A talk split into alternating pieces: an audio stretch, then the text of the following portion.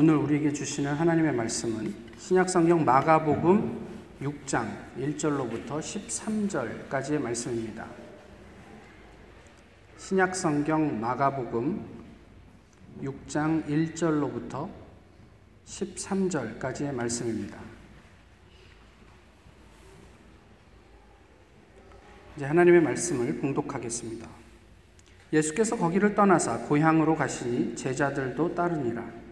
안식일이 되어 회당에서 가르치시니 많은 사람이 듣고 놀라 이르되, 이 사람이 어디서 이런 것을 얻었느냐? 이 사람이 받은 지혜와 그 손으로 이루어지는 이런 권능이 어찌 됨이냐? 이 사람이 마리아의 아들 목수가 아니냐? 야고보와 요셉과 유다와 시몬의 형제가 아니냐? 그 누이들이 우리와 함께 여기 있지 아니하냐 하고 예수를 배척한지라. 예수께서 그들에게 이르시되, 선지자가 자기 고향과 자기 친척과 자기 집 외에서는 존경을 받지 못함이 없느니라 하시며, 거기서는 아무 권능도 행하실 수 없어 다만 소수의 병자에게 안수하여 고치실 뿐이었고, 그들이 믿지 않음을 이상히 여기셨더라. 이에 모든 촌에 두루 다니시며 가르치시더라. 12 제자를 부르사 둘씩 보내시며 더러운 귀신을 제어하는 권능을 주시고 명하시되, 여행을 위하여 지팡이 외에는 양식이나 배낭이나 전대에 돈이나 아무것도 가지지 말며 신만 신고 두 벌 옷도 입지 말라 하시고, 또 이르시되, 어디서든지 누구의 집에 들어가거든 그곳을 떠나기까지 거기 유하라. 어느 곳에서든지 너희를 영접하지 아니하고 너희 말을 듣지도 아니하거든 거기서 나갈 때에 발 아래 먼지를 떨어버려 그들에게 증거를 삼으라 하시니, 제자들이 나가서 회개하라 전파하고 많은 귀신을 쫓아내며 많은 병자에게 기름을 발라 고치더라. 아멘. 함께 기도하고 부르짖었던 사람들, 캠퍼스 곳곳을 누비며 복음을 전하고 예배하던 사람들, 90년대 초반, 중반까지 정점을 찍었던 학생 선교가 이제는 많은 고민 속에서 새로운 활로를 모색하지만 쉽지 않아 보입니다.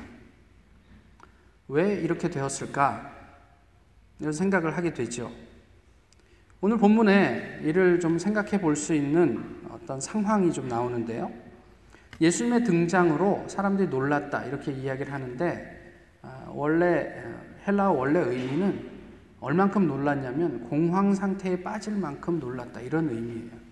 그러니까 예수님께서 안식일에 말씀을 전해주는 것을 사람들이 듣고 정말 엄청나게 자빠졌다 이런 의미이죠. 그러면서 사람들이 이야기합니다. 도대체 이 권능이 어디로부터 왔냐 이렇게 얘기를 하는데, 그렇게 놀란 것과는 좀 다르게 이내 사람들이 예수님을 배척해버립니다. 근데 이 배척하다는 말은 또 이렇게 그 앞에 장애물을 놓다 내지는 실족하게 하다 이런 의미거든요. 그러면 좀 다른 의미로 생각하면 사람들이 예수님의 말씀에 환호하다가 동시에 이내 예수님으로 하여금 실족하게 만들어버리는 거예요. 이게 어떻게 된 일입니까? 권능을 경험하는 동시에 예수님을 배척하다. 제가 대학을 다니던 시절만 해도 교회의 대학부는 얼마나 뜨겁게 기도하고 외치고 치열하게 고민했는지요. 물론 이제 90년대 초반까지 학생운동이 이제 거의 마무리되어 가면서 그런 끝물에 더 대학생들은 고민을 했는지도 모르겠습니다. 그런데 그렇게 교회 안에서 교회가 전부인 양, 그래서 학교만 끝나면 교회에 모여가지고 같이 공부하고 기도하고 찬양하고 했던 그 친구들이 몇몇을 제외하면 교회 안에서 찾아보기가 힘들어요. 당시 예수 그리스도에 대한 우리들의 순수한 고백과 열정, 또 그런 헌신, 이것은 거짓이 아니었을 텐데 지금 그들은 어디에서 무엇을 하고 있는지 궁금합니다. 저희가 지난주 말씀을 나누면서 미신적 믿음에 대해서 예수님께서 그 여인을 향해, 내 믿음이 너를 구원했다. 그러니 여자여 평안히 가라. 내 병에서 놓여 자유할지어다. 이렇게 말씀해 주셨죠.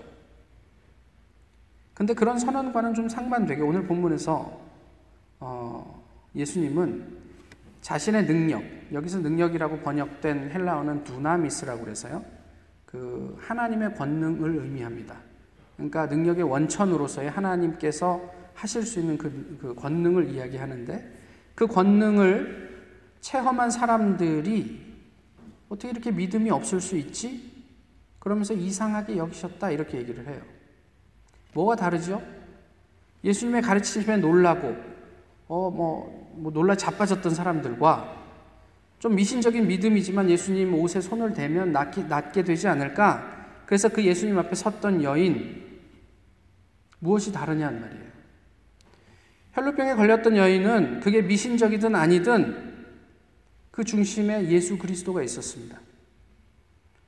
그러나 오늘 본문에서 안식일의 회당에 모인 사람들은 예수님의 가르침을 말씀드렸던 것처럼 하나님의 능력으로 경험하고 있으면서 이내 그 중심에서 예수님을 밀어냅니다.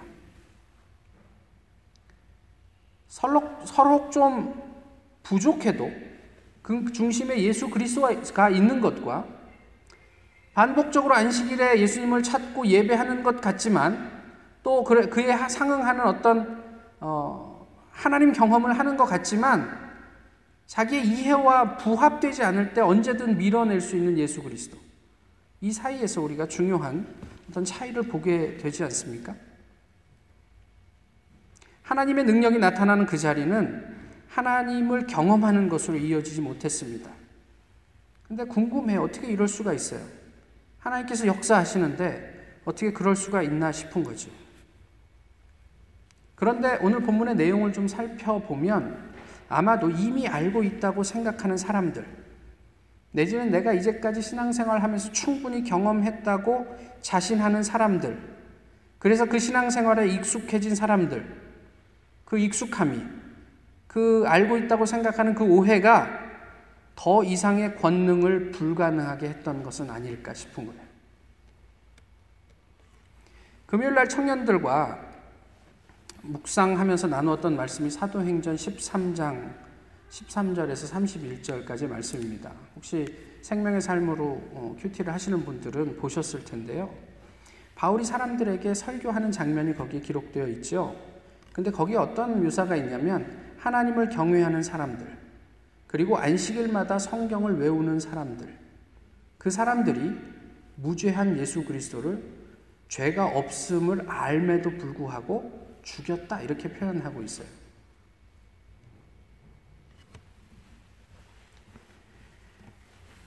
예언된 내용을 너무 잘 알고 있는 사람들이에요.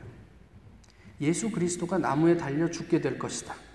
죄가 없는데 무죄한 상태로 사람들의 어떤 그런 고소를 당해서 그래서 죽게 될 것이다. 이런 것들을 안식일마다 가서 그 말씀을 외우고 그 예언의 내용을 잘 알고 있던 사람들이었어요. 그런 사람들이 다 알면서 무죄한 예수 그리스도를 죽게 했다. 다시 얘기하면 성경을 읽으면서, 성경에 이렇게 잘못된 일이 일어날 것이야 라는 예언을 읽으면서 그런 잘못된 일의 주체가 되었다, 이런 얘기를 하는 거죠. 며칠 전에 윌로우크릭 교회의 빌 하이벨스 목사님의 성추문 사건을 교회의 장로들이 공식적으로 인정하고 사과했습니다. 사실 이 일은 지난 3월 말부터 일어난 일이었는데요. 초기에 그 일이 이렇게 드러났을 때 목사님은 이거는 억울하다, 그 당사자들이 나를 모함하는 것이다, 그리고 교회의 입장, 공식적인 입장도 그와 크게 다르지 않았습니다. 그런데 구체적인 증언이 계속되면서 다시 조사위원회가 구성이 됐고, 마침내 지난 주간에 우리가 그때 잘못했다, 이런 이야기가 나온 거죠. 그런데 빌 하이벨스 목사님을 우리가 어떻게 생각하지, 이런 게 아니고요. 한번 생각해 보세요. 그분이 몰라서 저지른 일입니까? 본인의 아내 이외에 교회의 다른 교인들과 더불어 부적절한 관계를 가지면 안 된다, 이걸 몰라서 저지른 일이냐는 말이에요. 그거는 어느 정도 인식이 있는 어떤 사람에게만 물어봐도 도덕적으로는 안 됩니다라고 얘기하지 않겠어요? 잘 알지요. 그런데 왜 그렇게 살지 못했을까? 이게 궁금한 거예요. 알지만 그렇게 살지 않아요. 좀 전에 말씀드렸던 대로 유대인들이 이미 예언된 내용이 있지만, 알고 있지만 그걸 들으려고 하지 않아요. 그렇다면 내가 그 정보를 알고 있어도 결국 그것을 모르는 것과 무엇이 다르냐는 말이에요. 차라리 모르면 몰라서 그랬다고나 하죠. 가룟 유다도 한번 보시겠어요? 예수님께서 12명 딱 놓고 식사하는 자리에서 나하고 같이 이 떡그릇에 손을 넣는 그 자가 오늘 나를 배신할 거다, 이렇게 아주 분명하게 말씀하셨는데 왜 가룟 유다는 하필 예수님이 떡을 집으려고 하는 그 순간에 굳이 자기의 손을 그 떡그릇에 함께 손을 집어넣느냐는 말이에요. 몰라서 그런 게 아니란 말이죠. 마리아의 아들, 목수, 야고보, 요한, 유다, 시몬의 형제, 그 누이들이 지금 우리와 함께 생활하고 있지 않냐? 이게 무슨 얘기입니까? 내가 알고 있는 예수, 저 사람은 이런 가르침이 가능한 사람이 아니야. 그 가르침 앞에 놀라고 있으면서 동시에 우리는 그것을 계속 부정하면서 밀어내고 있더란 말이에요. 제가 옛날에 얼마나 찌질하게 살고 있었는지 내가 아는데 어떻게 제가 PhD를 받아서 이런 주목을 받지? 이런 이야기들을 하는 거예요.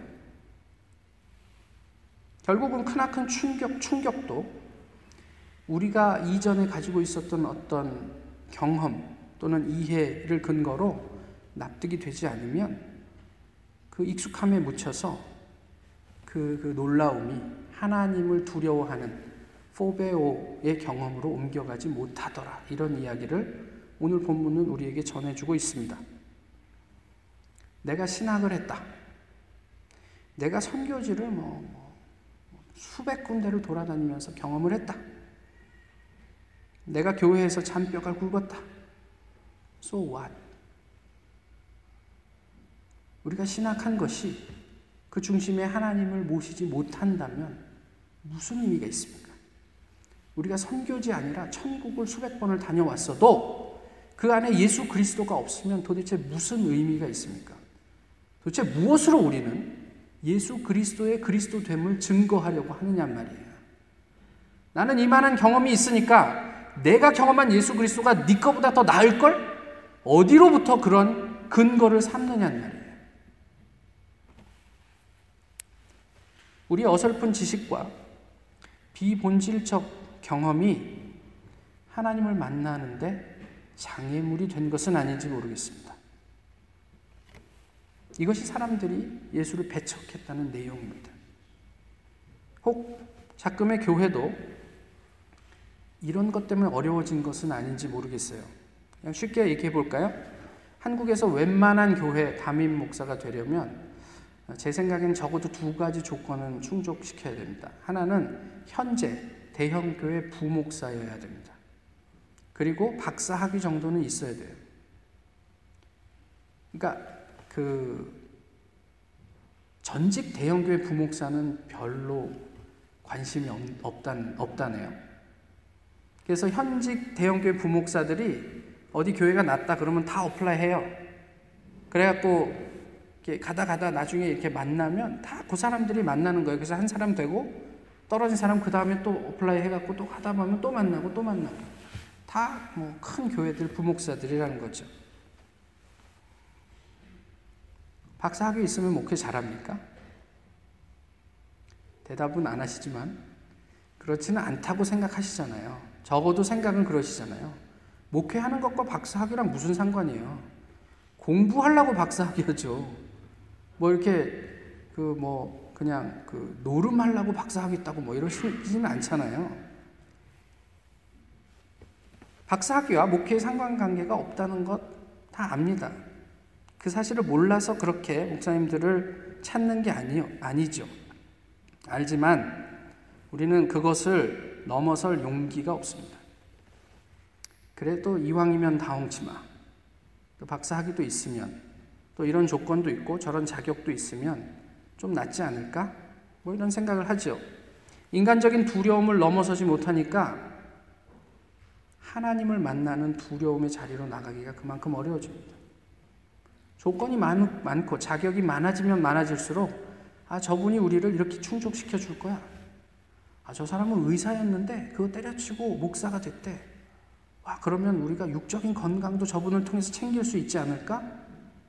그러면서 하나님은 점점 상실해 가는 것은 아닐까 싶은 거예요. 평소에 나와 비슷하다고 생각했던 사람이 어떤 유력한 사람이 돼서 매스컴에 등장하면 그것을 인정하고 수용하고 싶은 마음이 우리에게 별로 없어요. 그래서 제가 유명하다는 얘기는 아닌데요. 예를 들면 저 신상원, 저 옛날에 나랑 이렇게 어릴 때부터 이렇게 동네 돌아다니면서 이렇게 이렇게 그랬던 애야. 그런 것으로 나의 부족함이 채워집니까? 내가 유명한 사람과 가까운 사이라는 것으로 그 사람과 비슷한 수준의 사람이 되느냐는 말이에요.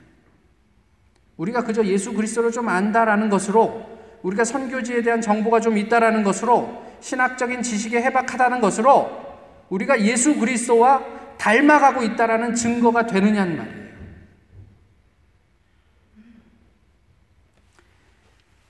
다들 이제 자녀 교육하는 것이 쉽지 않다 하는 것은 아시지만, 저희가 그 큰아이 둘 할 때 첫째 아이가 면허를 땄습니다. 이제 펄밋으로 운전을 하다가 이제 혼자서 운전할 수 있게 되었을 때 저한테 무엇을 요구했을까요? 아빠 차 한 대 사줘.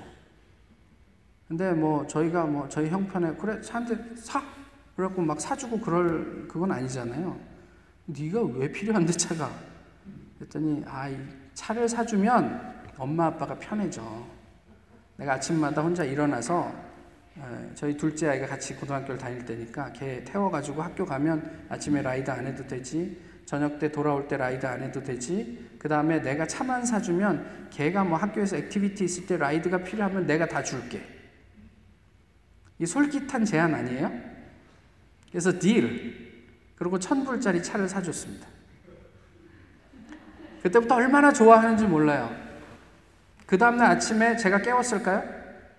깨울 필요가 없어요. 그냥 자기가 혼자서 차를 운전하고 학교를 간다는 그 설렘에 그냥 아침에 딱 일어나갖고 미리미리 준비하고 동생도 야 일어나 갈 시간이야 깨워가지고 같이 학교를 가죠.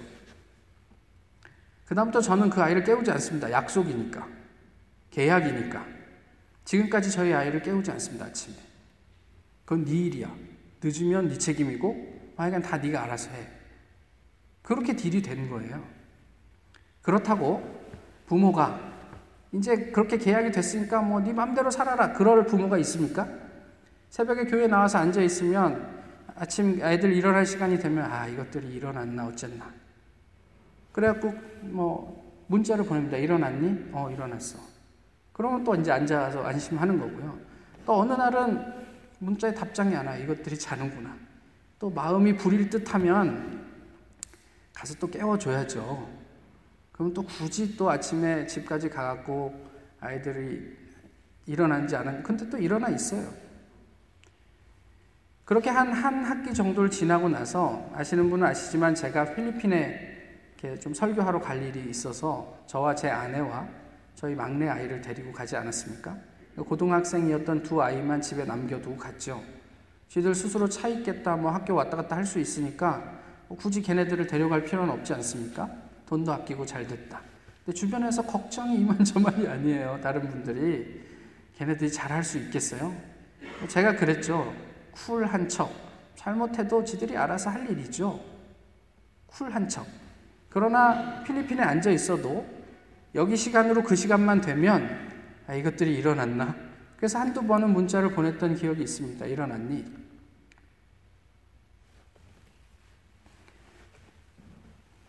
자녀를 양육하면서 부모로서의 부담이나 또 가지는 두려움, 또 이미 익숙하게 형성된 마땅히 부모라면 이 정도는 해야 되라는 그런 어떤 익숙함, 이것을 넘어서는 일이 그렇게 쉽지가 않습니다. 그러나 그것을 넘어서야 우리가 경험할 수 있는 새로운 국면이 있어요. 신앙도 마찬가지입니다. 나는 이제까지 장로교 배경에서 이렇게 자라와서 이것 외에 다른 것들은 익숙하지가 않아? 그것을 한 번쯤 넘어서야 자유로운 성령의 역사와 하나님을 새롭게 경험할 수가 있습니다. 사람들이 놀랐다. 무슨 에크플레소, 이 헬라어, 이 경험은 우리에게 많아요. 우리가 교회 안에서 와 저럴 수 있어? 이런 경험들은 있어요. 또 기도를 하면서 하나님 체험들이 있습니다. 그런데 그것이 말씀드렸던 하나님 앞에서 경험하는 두려움, 포베오로 넘어가는 일, 이게 쉽지가 않은 것 같아요. 고린도 교회를 한번 보세요. 성령께서 유발하신 수많은 그런 어떤 은사를 가지고 그들은 안수해서 병자를 낫게 하면서 동시에 파벌을 나눠서 치열하게 싸웠잖아요. 영적 엑스타시는 많은데 예수님과 인격적으로 만나서 그 앞에 두려워함으로, 경외함으로 무릎 꿇는 경험들은 상대적으로 희박한 그런 모습들을 오늘 본문이 우리에게 보여주고 있는 거죠. 결과적으로 우리는 스스로 예수님을 실족하게 합니다. 배척해냅니다. 전능하신 예수님도 아무런 권능을 행할 수 없을 만큼 실족하셨다. 이게 오늘 본문의 이야기예요. 다 믿음이 있는 사람들인데 역설적이게도 믿음이 없음을 확인하시고 이상하게 여기시며 다른 촌에 두루 다니시면서 가르치기를 계속하셨다. 이게 오늘 본문 6절까지의 내용이죠. 그리고 이어지는 내용이 제자들 파송이라 오늘 본문과는 좀 동떨어진 부분인 것 같지만 왜 이 본문까지를 이번 주일의 본문으로 삼았을까 싶어요. 전도 여행을 가는데 통상적인 여행을 하지 못하게 하세요. 여행을 가려면 여비도 좀 있어야 되고 여벌의 옷도 챙겨야 되는데 예수님께서는 그걸 다 하지 말라는 거죠. 그래서 지팡이 하나, 신발 하나면 충분해. 여벌의 옷도 갖지 말고 돈도 필요 없고 그 다음 배낭도 메지 말고 음식도 준비하지 말고 그냥 어디를 가든지 그곳에서 영접하는 사람의 집에 들어가서 먹고 자고 마시고 사역하고 그리고 떠나고 이런 요구를 하시는 거죠. 예수님은 왜 이런 무리한 요구를 제자들에게 하셨을까? 또요. 여기서 예수님께서 귀신을 쫓는 권세를 주셨다, 권능을 주셨다 했을 때 이 권능은 엑수시아라고 해서 하나님의 권능, 두나미스랑은 구별이 됩니다. 근데 엑수시아가 뭐라고 저희가 예전에 얘기를 했었죠? 그 권능을 요청할 수 있는 어소리티라고 그랬어요. 그러니까 예수님께서 우리에게 귀신을 쫓는 능력을 주신 게 아니라 하나님에게 그 능력이 있는데 그 능력을 요청할 수 있는 오토리티를 주셨어요. 전화기를 주시면서 귀신을 쫓아야 되면 전화해. 그러면 쫓아주는 거예요, 하나님이. 그게 엑수시아예요. 그렇게 주시고 귀신을 쫓고 병을 고치라고 말씀을 하세요. 그런데 한번 생각을 해보세요. 이건 대단히 부담스러운 요청이에요. 병을 고쳐보셨습니까? 기도해서? 귀신을 쫓아보셨습니까? 심지어는 전도도 한번 해보지 않은 사람에게 길에 나가서 사람을 만나면 누구를 붙잡고라도 전도해라. 이게 얼마나 부담스럽습니까? 너네 알잖아. 내가 나의 권능이 있는데 그 권능을 사용할 권세를 너희에게 위임해. 그러니까 나가서 귀신을 쫓아. 요즘은 귀신 들린 사람을 만나기도 쉽지 않지만 상상을 해보세요.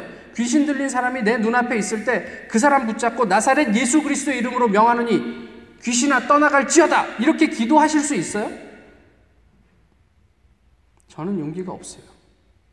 그런데 왜 예수님은 제자들에게 이런 무리한 요구를 하셨을까? 우린 믿음을 이야기합니다. 근데 믿음의 반대말이 무엇일까요? 불신, 의심, 회의, 이런 걸까요? 근데 믿음의 반대말은 믿습니다. 그래요. 우리가 힘줘서 믿습니다 하면 믿음이 생깁니까? 우리의 힘으로 하나님 내가 믿습니다. 얼마나 믿음이 안 생기면 그렇게까지 힘줘서라도 믿음을 생기게 해야 할까요? 믿어지지 않으니까 그렇게라도 자기 암시를 하고 싶은 것일까요? 저희가 지난 두 번 동안 마가복음 본문을 이야기하면서 믿음에 대해서도 얘기를 하지 않았습니까? 그가 누구인지를 고민하면서 비록 완전한 모습은 아닐지라도 예수 그리스도 앞에 서는 것. 믿습니다 하고 병을 고치는 게 아니라 도대체 예수 그리스도는 누구시길래 이것도 가능하게 하시는 분일까를 고민하면서 끊임없이 다시 우리가 예수 그리스도 앞에 나오는 것, 그것이 믿음이라고 이야기하지 않았습니까?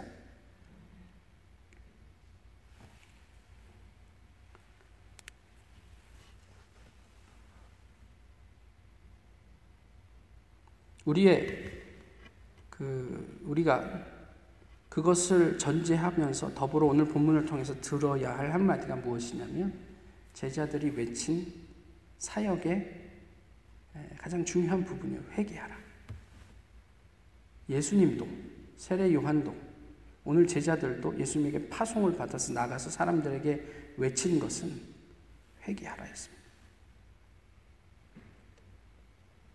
우리의 용기 없음을 회개하십시오. 우리의 자만함을, 이만하면 됐다 하는 마음을, 수십 년간 쌓인 우리의 영적인 내공, 또 세상적인 유력함, 우리의 나이, 우리의 직책, 이 모든 것을 하나님 앞에 회개해야 하지 않을까 싶어요.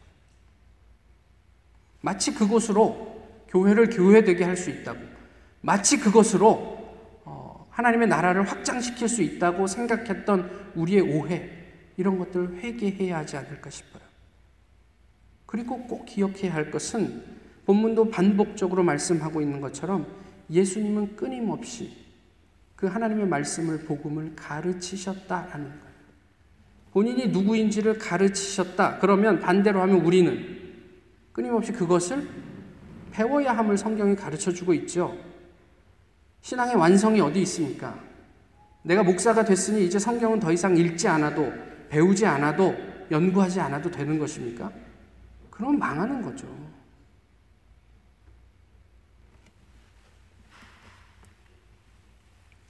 말씀과 기도 속에 예수님의 가르침을 날마다 새롭게 할 수 있기를 원합니다. 거기에 소망이 있기 때문에 그렇습니다. 기적이나 권능, 하나님의 두나미스, 이것이 우리 신앙생활의 목적이 아니에요. 예수 그리스도가 목적입니다.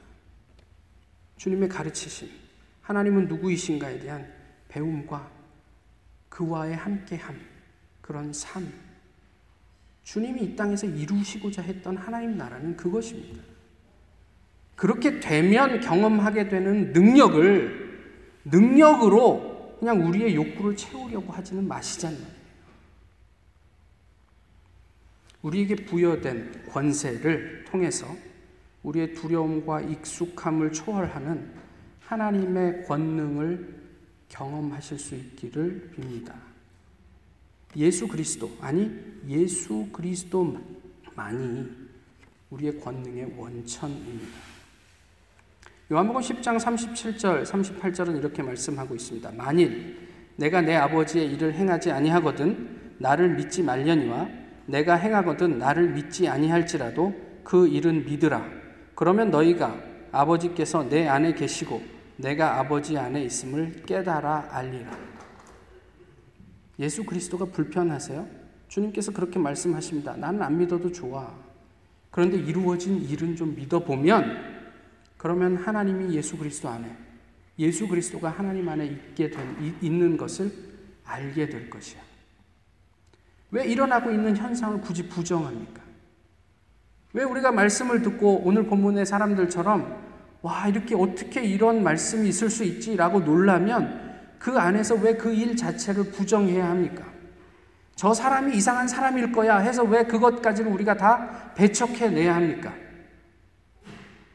나는 믿지 않을지라도 그 일은 믿어봐. 그러면 하나님이 누구신지 알게 하실 거야. 누가요? 하나님께서. 그 예수 그리스도에게 우리 모두가 무릎 꿇을 수 있게 되기를 소망합니다. 그 예수 그리스도만이 우리 교회를 교회되게 하고, 그 예수 그리스도의 가르침만이 이 세상 가운데 하나님의 의지를 온전하게 드러나게 할 수 있는 추동력이 됨을 우리가 함께 고백할 수 있기를 소망합니다. 기도하겠습니다. 귀하신 주님, 오늘도 이렇게 저희가 함께 모여서 주님을 예배하게 하심을 감사합니다. 하나님 말씀하신 대로 저희의 익숙함이 주님 앞에 다가가는 것에 방해물이 되게 하지 않게 하시고, 오롯이 주님 앞에서 주님의 가르침을 받들어 하나님 나라 복음을 위해서 주님 장성한 분량에까지 성숙하는 저희 모두가 될 수 있도록 인도해 주시옵소서. 예수 그리스도의 이름으로 기도하옵나이다. 아멘.